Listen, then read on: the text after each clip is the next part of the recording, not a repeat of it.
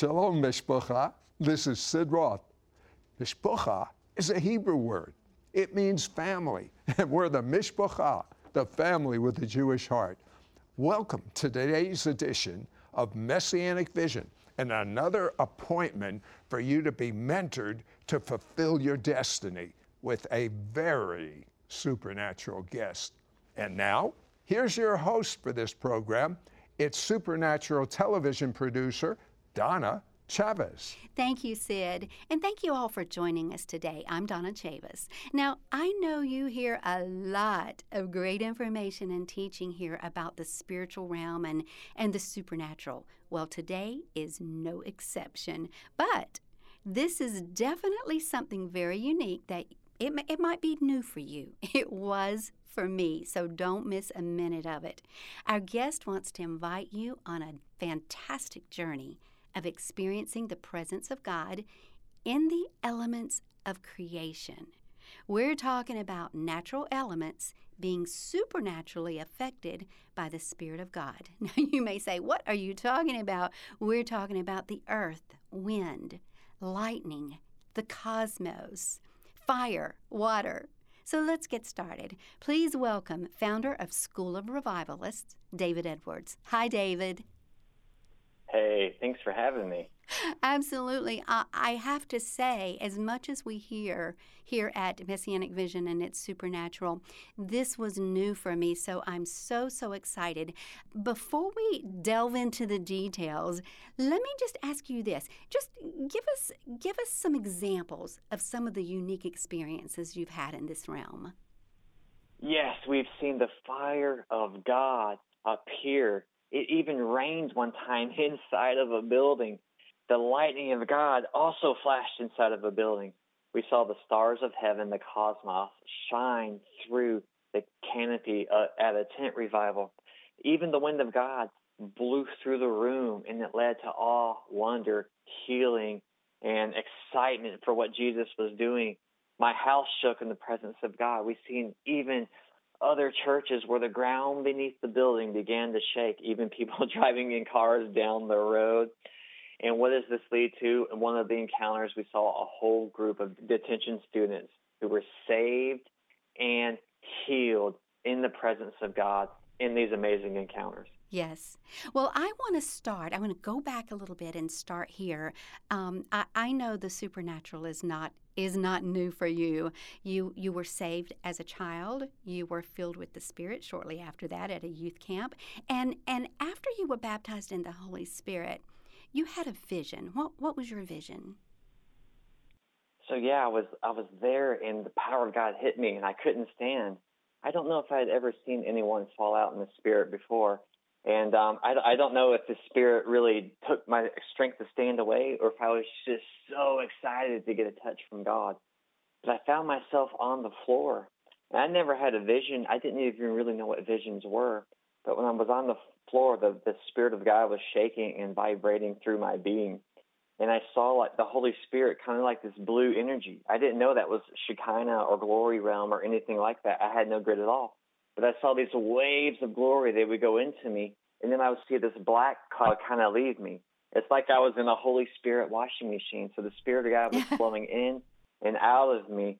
And it was amazing to be able to see because in the natural, I was just lying there kind of shaking on the floor. But the Lord opened my eyes immediately and I saw that blue wave going in and out. And I knew that He was washing me clean and He was delivering me. Yes, yes. David, now you've written a new book called Mystify Operating in the Mystery of God. Two questions Why this book and why now? So we've been on this amazing journey of just, you know, the, the first 10 to 15 years of our life, we saw God do a, tons of supernatural stuff. We were really inspired. We had a history at Brownsville Revival and uh, seeing God do different things. But all of a sudden, right around 2014, 15, 16, some of these encounters I had only seen and heard about began to happen in our lives. And not only did they happen in our lives, they, they kind of followed each other. It kind of it went from glory to glory to glory, and it all seemed as we were living it like chapters of a book that began to unfold. Yes. So as we kind of got to um, a little bit about halfway through the season, I thought, oh my gosh, this is reading just like a story. So I started writing the book before the story was finished being told.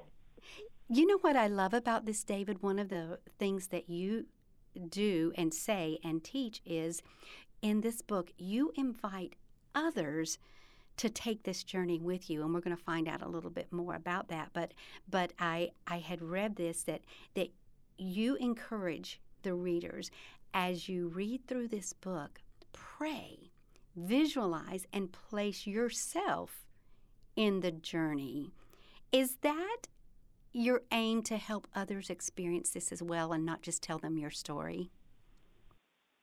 Absolutely.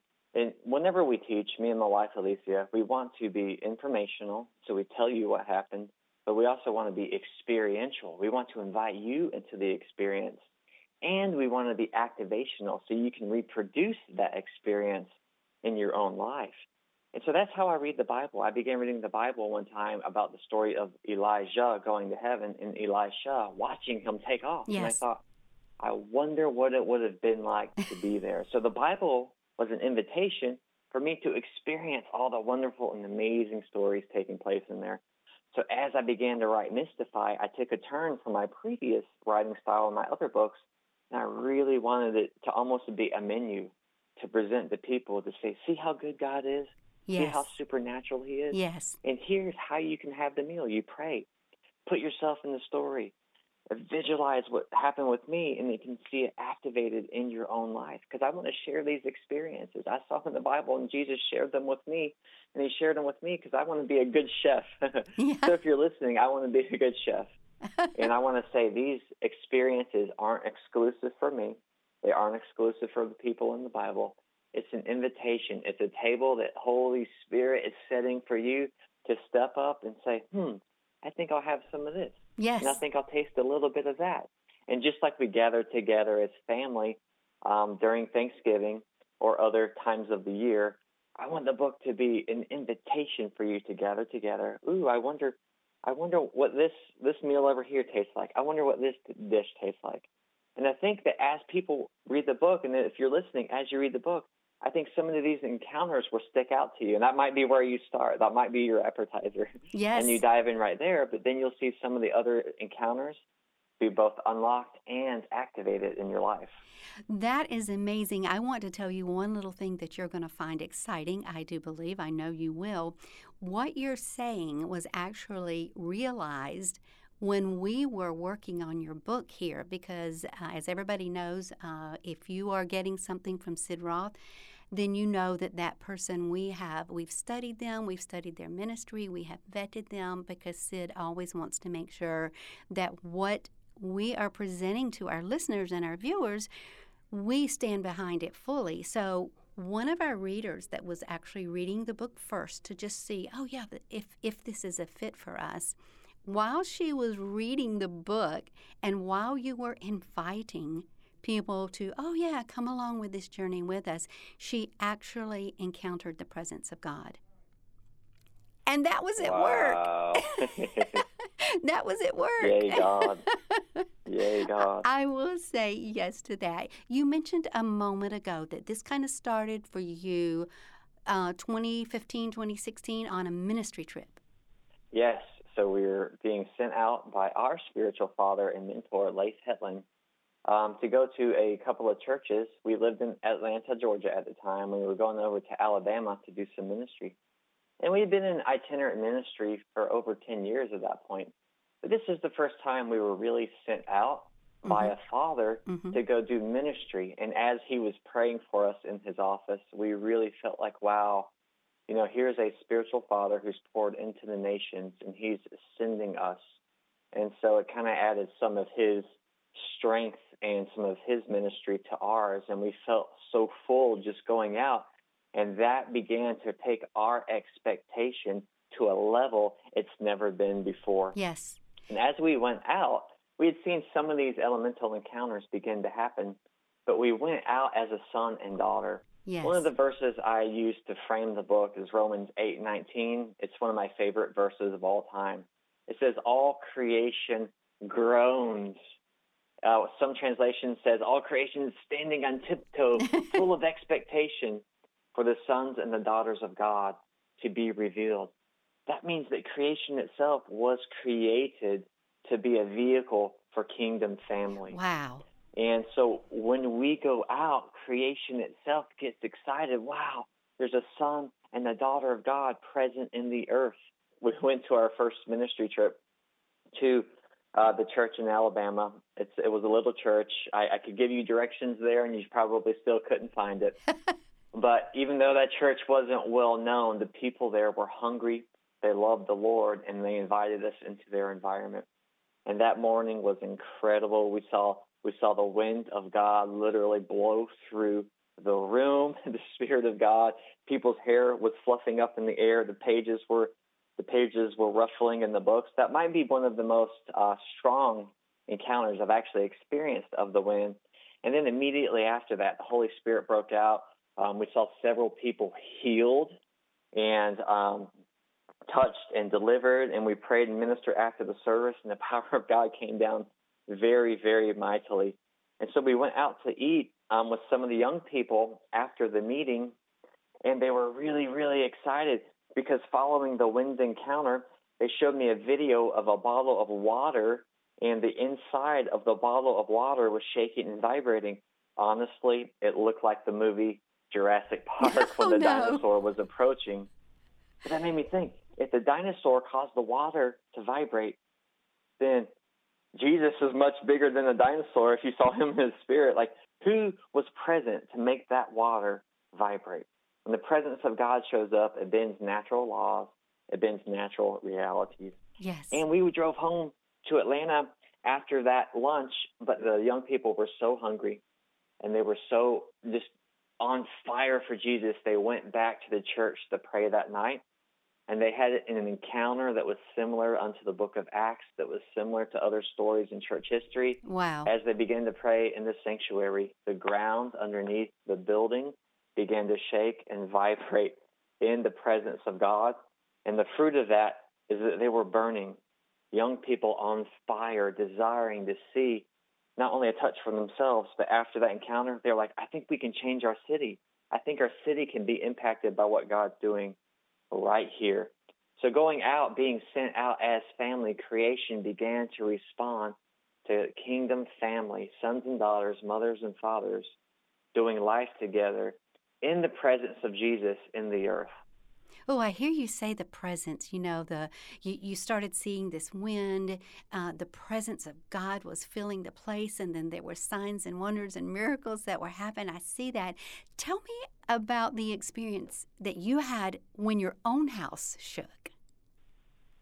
Yes, this is one of the encounters that really started uh, this whole sequence of events. It's the first chapter in the book, and um, I've been I've been desiring just more of God. And one day I was in my study and I was praying, and I was on my hands and knees. It was just one of those moments to where I felt like I really needed to get low, to get in His presence. And as I was praying, I was lying there and I wasn't really feeling anything. I felt like, okay, God, this must be one of those times when I'm just going to choose to pray. I'm going to make it about you. I'm not going to make it about me. And I'm sure that later on, I'll see the fruit of my prayer. I'm just being honest. I just kind of, it was one of those days where it was kind of hard. I know if you're listening, you may have been there when when you really want to pray and it, it just becomes difficult sometimes. Sometimes it's joy and it's wonderful. And most of the time, that's where I live. It's like that for me. But that day was a little bit different. And to be quite honest with you, my expectation may have may have started to wane a little bit.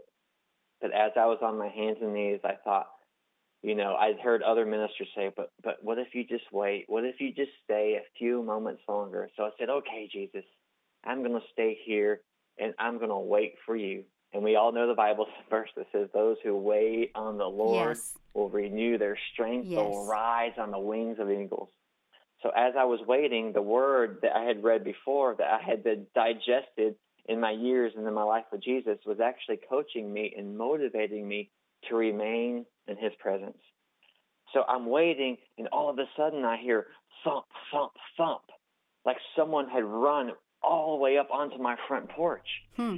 And in that moment, I knew that it wasn't the UPS man. I knew a friend wasn't coming to visit me. All of a sudden, the atmosphere changed, and I knew it must have been an angel. And in the very next moment, my entire house began to shake and vibrate in the presence of the Lord as the presence filled the room. Now, I've been in a couple of earthquakes, nothing on California level where earthquakes are frequent, but I felt a couple of tremors, maybe level four or so. And I knew immediately that it wasn't an earthquake because the way the house was shaking was like this fine buzzing, this fine vibrating that was just going through the walls. And it's amazing how when Jesus comes close, our natural senses and our spiritual senses get heightened to what he's actually doing. It's like Jesus lets us know what he's up to in these incredible moments. And the drywall, the studs, the foundation, the ceiling were all shaking, but they weren't just being shook. It's as if they were coming alive in the presence of the Lord. I remember in the Bible when Jesus says, If the people don't praise me, the rocks themselves yes. will cry yes. out. And it's as if the house was crying out, saying, Yay, the king is here, the king is here. And simultaneously, as I'm experiencing this in my office, which is which when the house was built, it was supposed to have been a dining room. There was a crazy chandelier above my head full of glass, and I'm thinking, "Yay, God's here!" I hope the glass doesn't fall on me and stab me in the back. so it was one of those, "Wow, God! Oh, wait a minute! Like there's there's it really is shaking." And I kept thinking to myself in the natural, "Wow, my house is shaking. This is really happening. Like the Bible's real. You know, it's not just a story that we read about. The people in church history who experienced this, they weren't faking it. Wow, it's actually happening to me. God, yay, you're hearing my cry. And if you're listening, God hears your cry. He sees every prayer that you've ever prayed. And all of those prayers don't go missed. He doesn't miss any prayer that you've ever prayed. But in fact, they go into a deposit box. Yes. And when God answers prayer, He doesn't just give you what you asked for, He actually adds interest to your prayers. And so this moment for me of just desiring to experience all of God came with interest. I thought I would feel a little bit of shaking. I had no idea that day when I woke up and just chose to be with Jesus, he would choose to be with me. And I'm so thankful that he touched me. And yeah, I'm just sometimes, even though I, wrote a book about it, I'm still at a loss for words that Jesus would do that for me. Yes. I feel like it's an invitation for everyone listening as well. Something that you said in there, I, I, caught, David. You were talking about that moment when you were just waiting. Nothing was happening, and you were just waiting, and it was silent. How important is that moment? So, silence really allows us to clear the air, to clear the atmosphere. Because in silence, you're really alone with your own thoughts. Now, one of the voices that Jesus will use to speak to you is often the voice that you hear the most, and that is the voice inside of your own head. He can actually use me to speak to me. With that being said, sometimes you know there's stray thoughts. You know, uh, do I have to go uh, do the laundry? Do I need to fold the clothes? um, you know, and then even the cares of the world can begin to weigh you down in moments of prayer. So waiting in silence allows Jesus to wash all of those away all of those stray thoughts, the random thought here, the random thought there, and it allows it to kind of liquefy in His presence, so yes. your thoughts can entirely and 100% turn to Him. Yes. But moments of silence can also stretch us. You know, it's like, God, do you really hear my prayer? And it's is this God saying, Are you here for me alone, or are you here for what I can do for you? Mm. And it pushes past our motives and our agenda to even be with God. So we're, left with intimacy with Him alone. But with that intimacy comes His heart. And with His heart comes His desire for you and His desire for His kingdom. And with that comes the whole entrance and the flood of heaven to earth. Yes, yes. And I know you encourage people to take that moment of silence too and let it let it cultivate expectation during that time that it's silent. Absolutely. It's you're just okay, I'm there and I'm waiting. If you're into sports, you could be waiting for the game to start. If you like movies, you could be waiting for the movie to start. If you love uh theme parks and it's the day before you go to Disney World, that expectation of everything that comes on the day before builds anticipation for the experience. And there's something about waiting for God that moves past discipline to excitement. And you're like, wow, the lover of my soul is coming and moving, and he's doing things in my life. And so I think silence is also a breeding ground for the expectations we've yes. been talking about today. Yes, yes. I want to read this one sentence here. Sometimes when I'm working on a program or an interview and I, I get these, I see these little nuggets in these sentences, I'll I'll type them on my computer and print them out and, and paste them onto my cabinets. So this one is wonderful. It says expectancy accelerates the plans of God because it transforms hope into belief, pulling tomorrow into today. Whew. Wow. yeah, that's what I said. You know what? I read yeah. that probably about four times. Wow. Yeah, and, and so that's that's for me. It's like it's hearing a testimony and knowing it's available, and so I can I can I can choose to hear that testimony and think, okay, I'll put this on my bookshelf, or like you did, I can hear that testimony and think, okay, I know that God's up to something. I know something's available. And by expecting it, I can actually reach into the future and grab it and say, Lord, I want to experience all your plans for me now. And it accelerates our growth in God, it accelerates our process.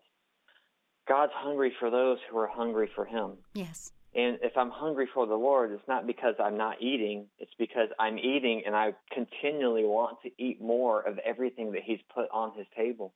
And if He places a good, solid meal in front of me, an experience, a testimony, a healing, a miracle, and I digest that meal, I'm not satisfied with that meal. I expect that the next meal is going to be greater and it's going to be better. Yes. Yes. I want to ask you one more question while we're right here before we go on to one of the other experiences here. You talk about stewarding encounters. What was your experience with that? So when the wind of God began to blow, oh, I feel it even now talking to you. That was unexpected.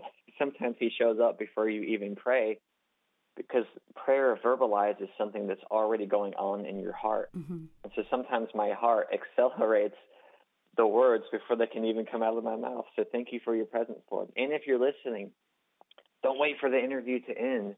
Lean your heart of expectation of the encounters that you're hearing about, and you may begin to experience some of what God's already doing.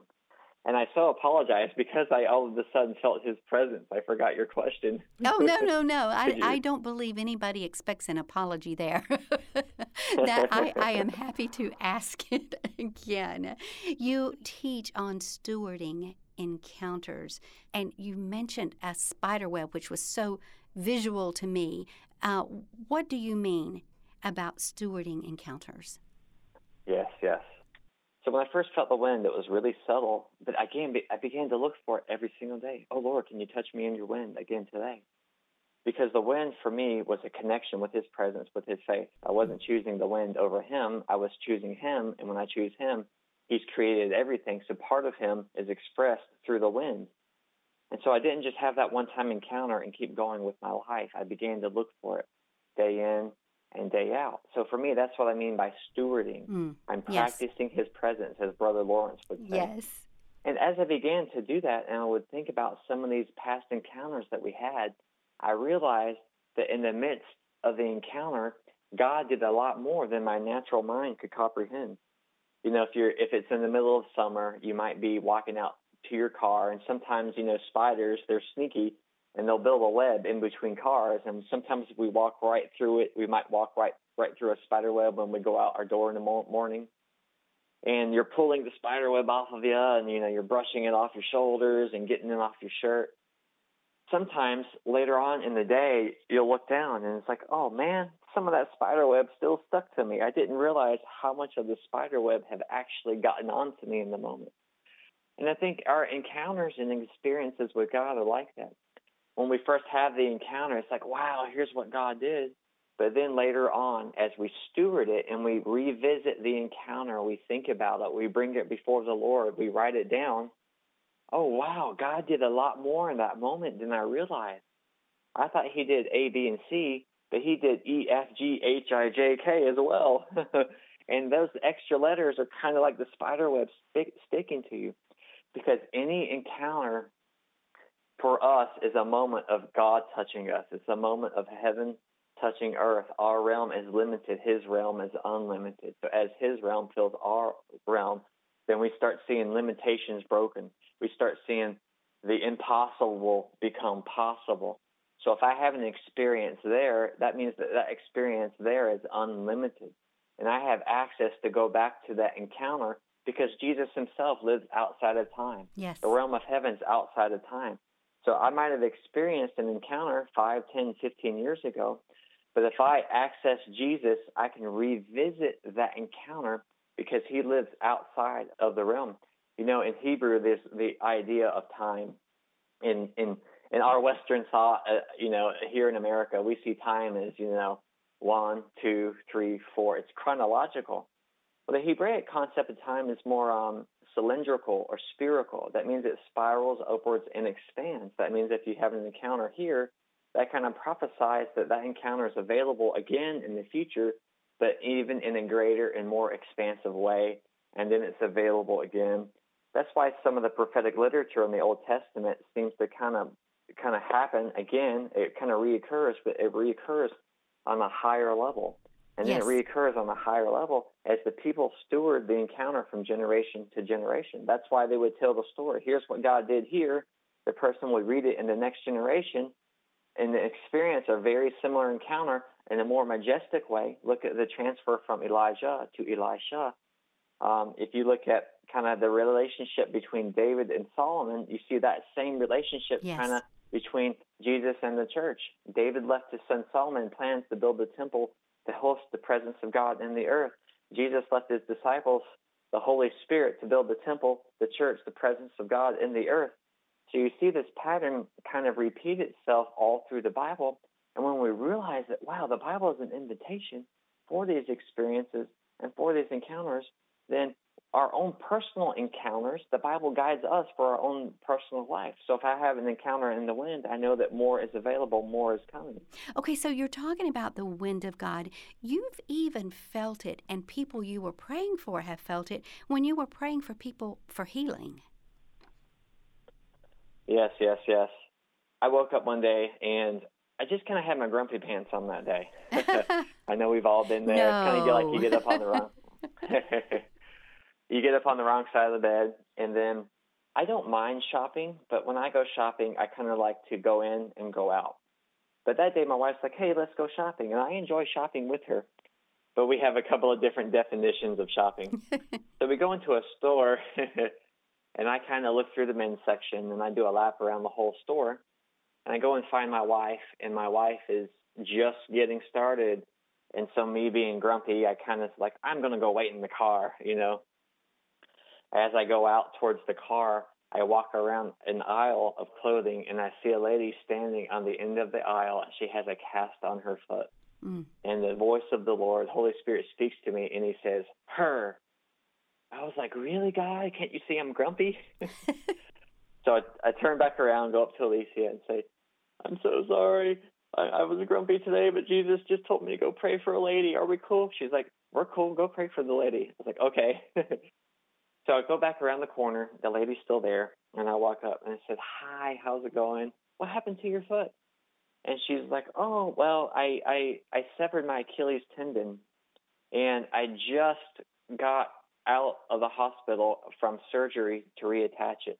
And I have this cast on my foot.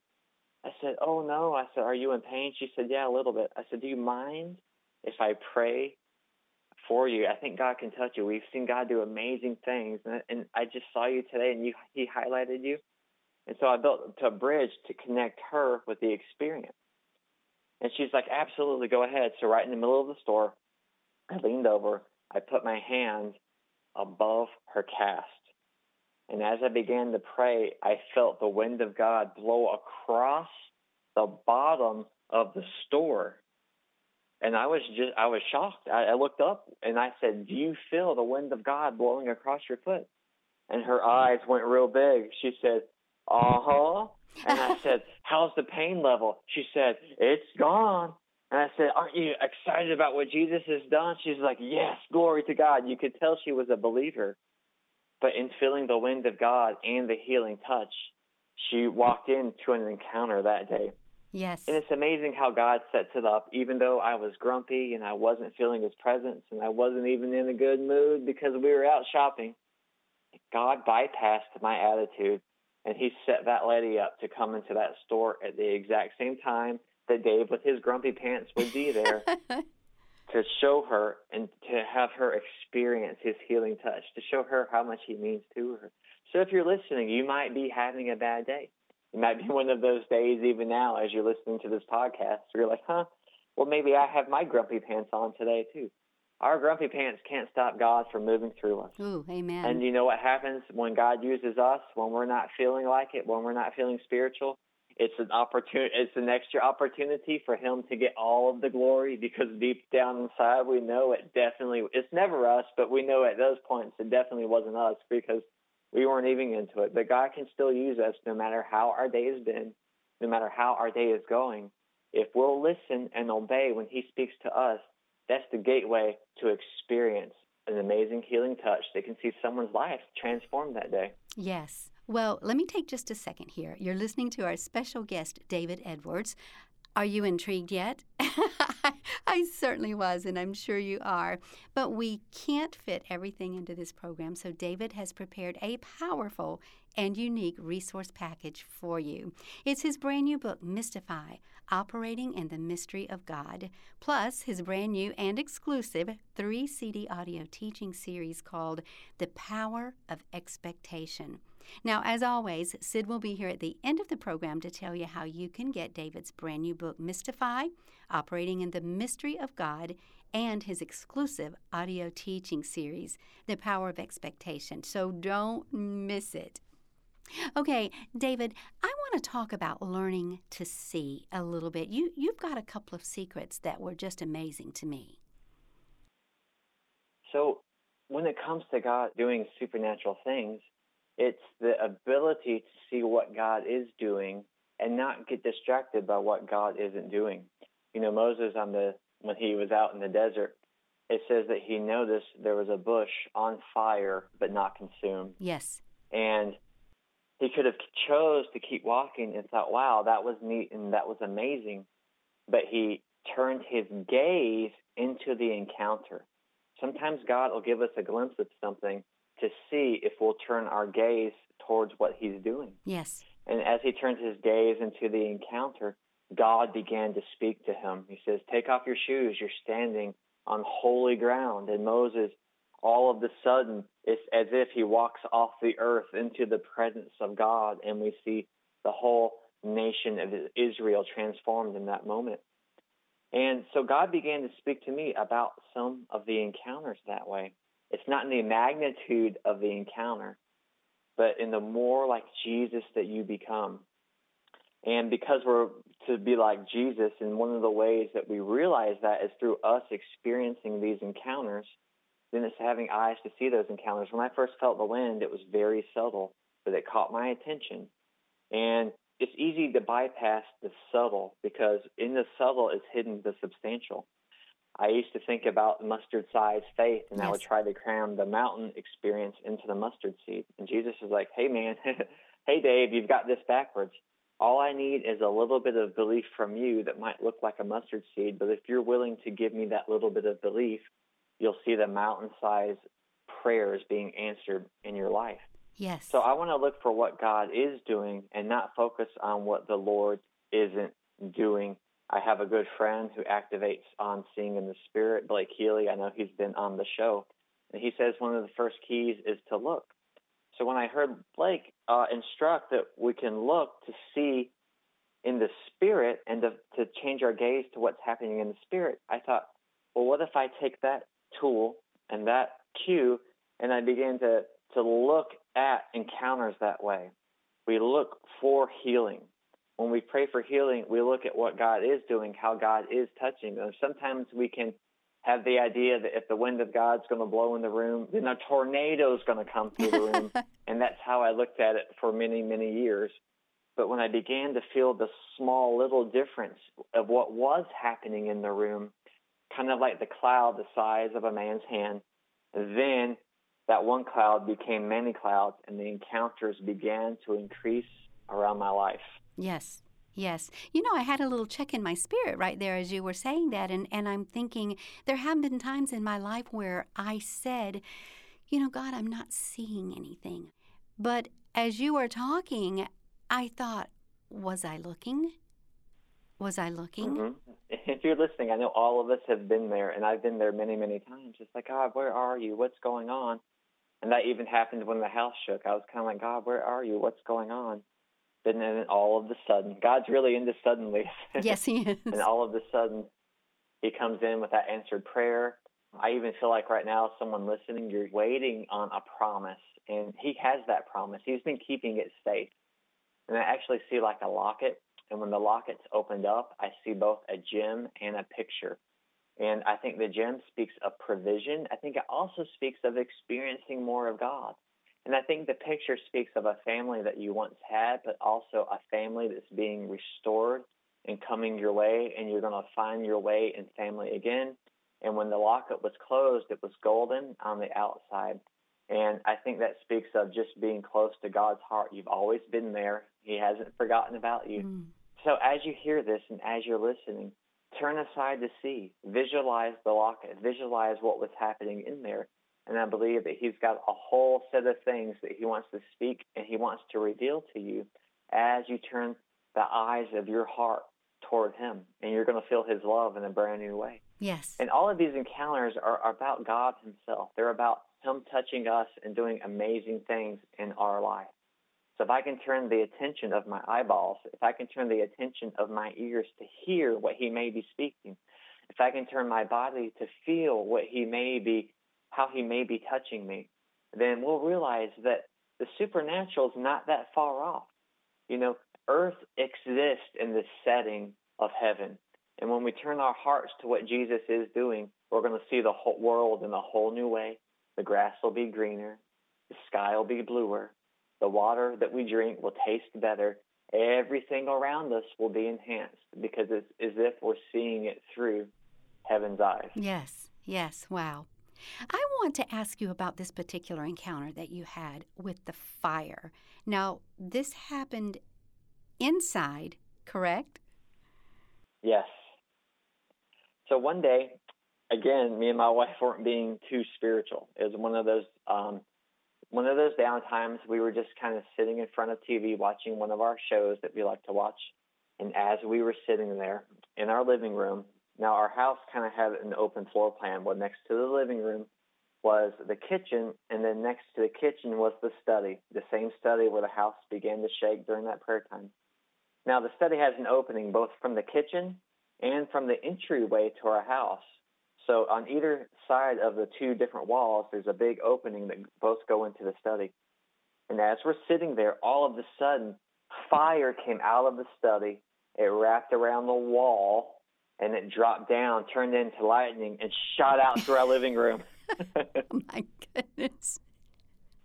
And if that sounded crazy, seeing it was crazy as well. We we we jumped up. We're like, well, at first we looked at each other like, "Did you see that?" Yeah, I saw that. Did you see that? Yeah, I saw that. You're double checking everything that's happening.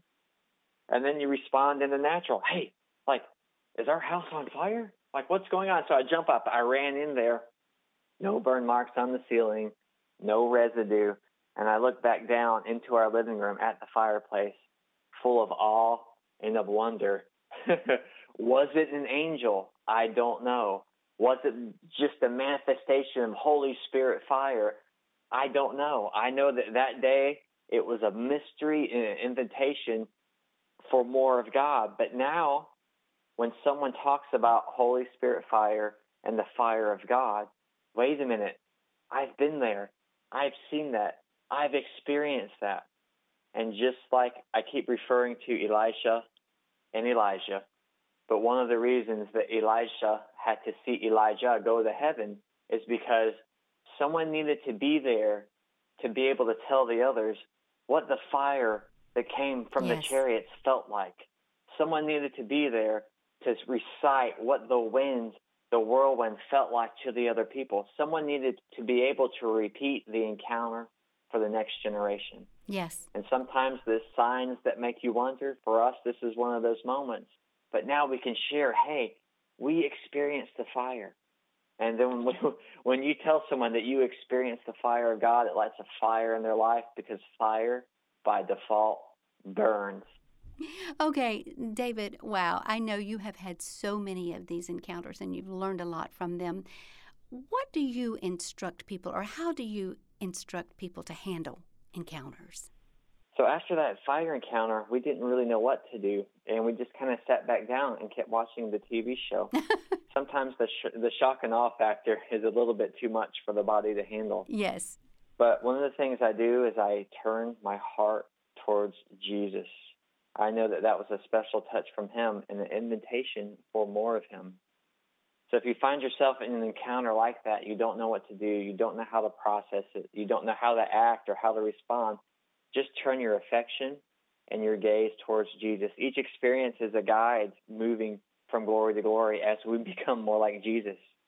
Encounters display God's endless array of affection and commitment to us. Any moment in His presence will change earth and change us continually.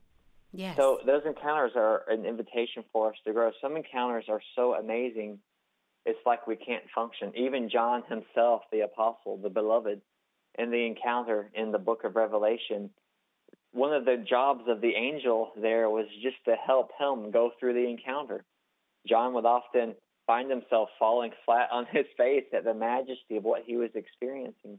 And the angel would stand him up, brush him off, saying, Hey, you got this. Let's stay in the game. That's Dave's translation. yes. Let's go through this because Jesus has so much more to show you. And I think that's what these encounters are for us. If one encounter says anything, it's that Jesus has so much more to show us. So even though some of these encounters I didn't engage immediately and I went back into them later, I began to notice the the pattern of if there's this much of Jesus right here, I know he has so much more to show us. If the earth begins to shake and the wind begins to blow, I know that the fire's there. But in knowing that the fire's there, I know that the wind's there. And knowing yes. that the wind's there, I know that the voice is coming and he's going to speak something new to and through me. So I don't want to make a camp at one encounter. Yes. You know, Peter wanted to build tabernacles because he thought that was it. Heaven opened up. There's Moses. There's Elijah. There's Jesus. Everything's being fulfilled. And Jesus says, no, no, no. Don't build a monument where there's movement. Mm. I want to keep going. It's okay to have memory stones that remind us of what God did so we can see it again and again and again. So encounters prophesy to us that there's always more of God because he's endless. He's majestic. He's full of awe, wonder, and glory. And it goes from glory to glory, from invitation to invitation, from encounter to encounter. Yes, yes. I, I'm sure you get this question a lot. How do you know that these encounters are genuine? For me, it all comes down to his presence. If I'm having an encounter and his presence is there, his presence certifies that the encounter is genuine. Yes. He is the authenticator. If you have his presence, as Papa Leif Hetland says, you have everything. Yes. But if you don't have his presence, you have nothing. Yes. And so all of these encounters are verified by the fact that it comes from Jesus and leads back to Jesus. True encounters always increase and strengthen our connection with him. He is the centrality, he is the goal, he is the end product, he is the reason for the experience. The presence of God affects everything around us. Yes. When we experience Jesus in private, others will encounter him in public. And you know, it says in Matthew 6 6, before the Lord's Prayer, this big, majestic thing, he says, Go into your inner room. But when we go into our inner room and live our lives with Jesus in his space, then when we go out in public, he'll invade our space. Yes. And the fact that we've been with his presence in private, when we begin to repeat and preach and share what he's doing in our lives, he's always going to back up the encounter with his presence. Yes, yes. Oh, I love that so much. What if you are in an environment, a room or whatever, and you see a curtain move or something like that? do you automatically assume, "Oh, wow, that was supernatural. Did you see that curtain move?" What what's your strategy there? Always check the natural before assuming the supernatural. Oh, For me, especially yeah. activating encounters, I want to protect the integrity of the encounter. You know, I don't want to say that God did this when no, the air conditioner was on or the fan was blowing. You know, I want to certify that. I want to I want to have His presence, but I check the natural atmosphere, and I'm always aware. If I feel the wind blowing, like you just said, I'm not just going to say, "Oh, the wind's blowing," but I'm standing underneath the air conditioner. now that has happened, but the wind was blowing one way, but then when the presence of God came in, the wind blew the other way. Um, I'm jealous to preserve the integrity of the experience, and I want God to get credit for what He is doing. So, yeah, it's really simple. Check the atmosphere. You can check the natural atmosphere, and when you check the natural atmosphere, you can say, well, this was happening and this is happening, but here's when God came in, yes. and here's what God Himself was doing. Yes. That way, God gets the credit and the adoration and the glory that He deserves when He shows up in these great in these amazing supernatural ways. Absolutely. Absolutely. Let me take just another second here. Sid and I definitely want to encourage all of you that are listening to get this amazing resource package by our guest, David Edwards. And once again, it's his brand new book, Mystify Operating in the Mystery of God, plus his brand new and exclusive three CD audio teaching series, The Power of expectation. Now be sure and listen for Sid at the end of the program to find out how you can get David's brand new book and audio teaching series for yourself, maybe your study group, or even your church library. So be sure and listen at the end of the program. David, there's a couple more I want to cover real quick before we leave. This one I have to say, mm, boy, it's hard to pick a favorite, but for some reason, this one just uh, really just excited me. You mentioned at the beginning of the program that you were in a tent setting, a, a big, large tent setting one time, and what happened? So we were at a tent revival, and you know there was there was hundreds of people there, and we were just sharing the heart of the Lord with the people. And um, that night during worship, um, there's people up at the front. They're dancing. We're on the dirt, so the dust is kind of blowing in the air, and and the worship team's really leading us to that precious place to be with the Lord. And so I was there assisting uh, Leif Hetland, and you know, standing near him during the worship. And one of the young ladies I had actually seen at a couple of different conferences and events around the region walked up and said, Hey, do you mind if I show you a picture? I said, Absolutely, I'd love to see. And so she pulled her phone out and showed a picture of a selfie that she took of her and her friends. And when you looked at the canopy of the tent behind her and her friends, I could not believe what I was looking at. Where the tent canopy should have been, all of a sudden, it's as if the natural materials faded away into the cosmos or the heavenlies. It's like the stars and the galaxies were shining through the tent canopy. And you saw like this nebula, these gases, the stars shining, like uh, this purple hue kind of come through. And it's all right there. And she was just taking a picture of her and her friends and technology was able to capture what was happening in the spirit on a cell phone. Wow. Wow, and here's this word again that you keep using expectant, expectancy, expectations. You said that moment, that wasn't the end of that. That activated expectancy in this young girl. Yes, so that night was amazing. Many people gave their lives to Jesus. Many, many, many were healed as well. So she was in awe all night long from that night until the next night, just seeing God do that in such a, supernatural way. So the next night, as the service was getting ready to go, she was full of faith and expectation and taking pictures. She was walking around the tent just taking pictures. If God did it the night before, what if God does it again? and you see that in Scripture, and it's a promise for us. It's even exciting me right now to go and look for this same encounter again and again and again and again. So she was taking pictures before the service. And so service begins, and we kind of get to, I, I, think we may have gotten to uh, the end of worship or somewhere thereabouts. And I see her with a big smile on my face, and she's coming towards me. And I said, You have another picture, don't you? She said, Yeah. And I was almost afraid to look at the phone. And this time she took a picture from the outside of the tent.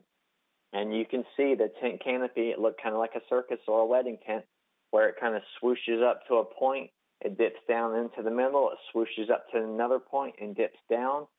And where the white canopy should have been was the Milky Way. I know it sounds crazy.